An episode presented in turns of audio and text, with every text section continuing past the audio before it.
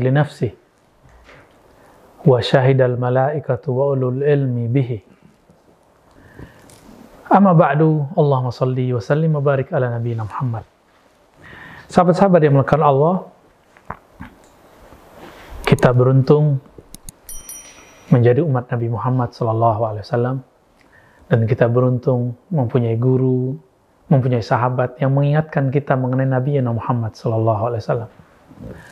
Melalui pintu bab Al-Muhammadi, bab Nabi Muhammad, maka kita mengenal dan mengenang sesuatu yang secara akal tidak bisa menembusnya karena akal tidak mampu menembus sesuatu yang dia tidak pernah lihat.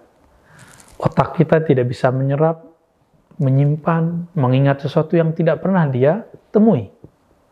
Tapi dalam lembaga diri kita ada sesuatu yang lain. Itulah namanya kolbu. Kolbu ini adalah memori, bahkan server rohani yang di dalamnya ada kenangan-kenangan, tapi si kolbu ini sendiri jika tidak menemukan sumber siapa yang menitipkan rahasia itu ke dalam kolbu, maka dia juga mengalami kelupaan, kealfaan. Itu sebabnya jika disebut nama nama yang agung itu kolbu tidak bergetar karena kolbu belum dikenalkan kepada sumber getarannya. Siapakah sumber getaran itu? Itulah ruh manusia yang mana Allah mengatakan faida sawaituhu nafakhtu fihi min ruhi apabila aku telah sempurnakan sisi fisik manusia sisi fisik basyariah maka Allah tiupkan satu cahaya satu spirit satu kekuatan yang namanya ar-ruh dan ruh itu Allah beri satu kehormatan dengan kalimat min ruhi sebagian daripada ruhku ini ungkapan yang paling mulia yang pernah ada dalam lembaga diri manusia. Allah tidak pernah mengatakan kolbi, kolbuku. Tapi Allah mengatakan dalam hadis-hadis misalnya, uh, kulubu bani Adam, lewat baginda Nabi Sallallahu Alaihi Wasallam, kolbu kolbu bani Adam. Tetapi kalau ruh, Allah memberikan suatu manzilah, tingkatan yang tinggi. Apa itu? Tingkatan tab'idiyah, min ruhi Walaupun ulama-ulama alinahu juga mengartikan itu lil ibtida, menunjukkan awal bahwa bersumber dari hembusan ruhku. Semuanya dalam bab penafsiran dan semuanya benar dalam ungkapan as-sawab. Sahabat-sahabat yang melakukan Allah, ruh ini di alam sebelum kita masuk ke alam yang fana, dulu pernah berdialog dengan Allah Subhanahu wa taala dan Allah ajak berbicara. Apa kata Allah? Alastu birabbikum. Wahai para arwah, bukankah aku Rob kalian? Ini diabadikan dalam surat yang ketujuh, ayat 172, surah Al-A'raf 172. Inilah yang dikatakan dengan ahdul abdi bi rabbihi. Janji yang diambil oleh Allah SWT dari hambanya. Jadi semua kita dulu pernah berjanji, pernah bertemu. Namun kadang goncangan hidup, goncangan ketika ruh ditiupkan ke dalam janin, janin kemudian menjadi bayi, bayi kemudian lahir ke muka bumi. Terjadi goncangan-goncangan yang membuat kita mengalami kealfaan.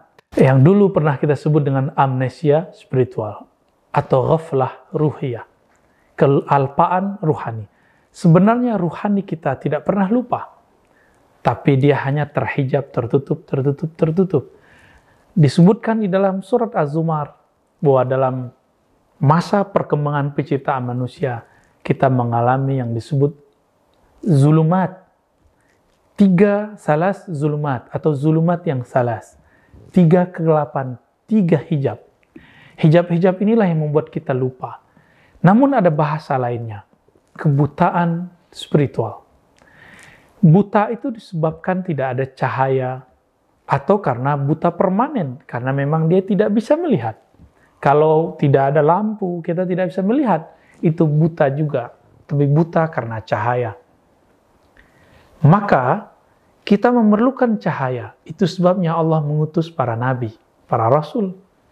Para nabi dan rasul sudah wafat. Syukurnya nabi mengatakan, ada pewarisku yaitu orang-orang yang mengenal aku mereka yang takut kepadaku, yaitu mereka ulama. Innama yakshallaha min ibadihil ulama. Yang takut kepada Allah hanya ulama. Ulama inilah kemudian yang jika dia mengalami kesadaran yang tinggi, lalu teringat dengan perjanjian itu, dia akan mengalami kembali mi'raj-mi'raj rohani. Dia akan melihat kembali bagaimana ruhnya pernah mengambil perjanjian dengan Allah. Maka melalui mereka lah kita akan bisa kembali mengenang hal yang sama dan mengulangi kejadian yang sama. Mengenang itulah yang disebut dengan zikir. Dan zikir itu jalannya bertorikoh. Itu sebabnya jika ingin mengenang kembali, mengingat kembali perjanjian, dialog spiritual, dialog rohani dengan sumber rohani yaitu Allah, marilah berguru, carilah mursyid rohani yang mereka wusul ilallah, yang mereka sampai kepada Allah. Mereka yang terangkat hijab dari kolbunya. Mereka tidak sempurna, tapi mereka Allah pilih. Mereka yang di tangannya ada murid-murid yang tadinya jahil menjadi alim. Murid-murid yang tadi ghafil menjadi zakir. Yang tadinya lalai menjadi ingat kepada Allah Subhanahu wa taala. Mari temui mereka, cari mereka. Fas'alu ahla dzikri in kuntum la ta'lamun.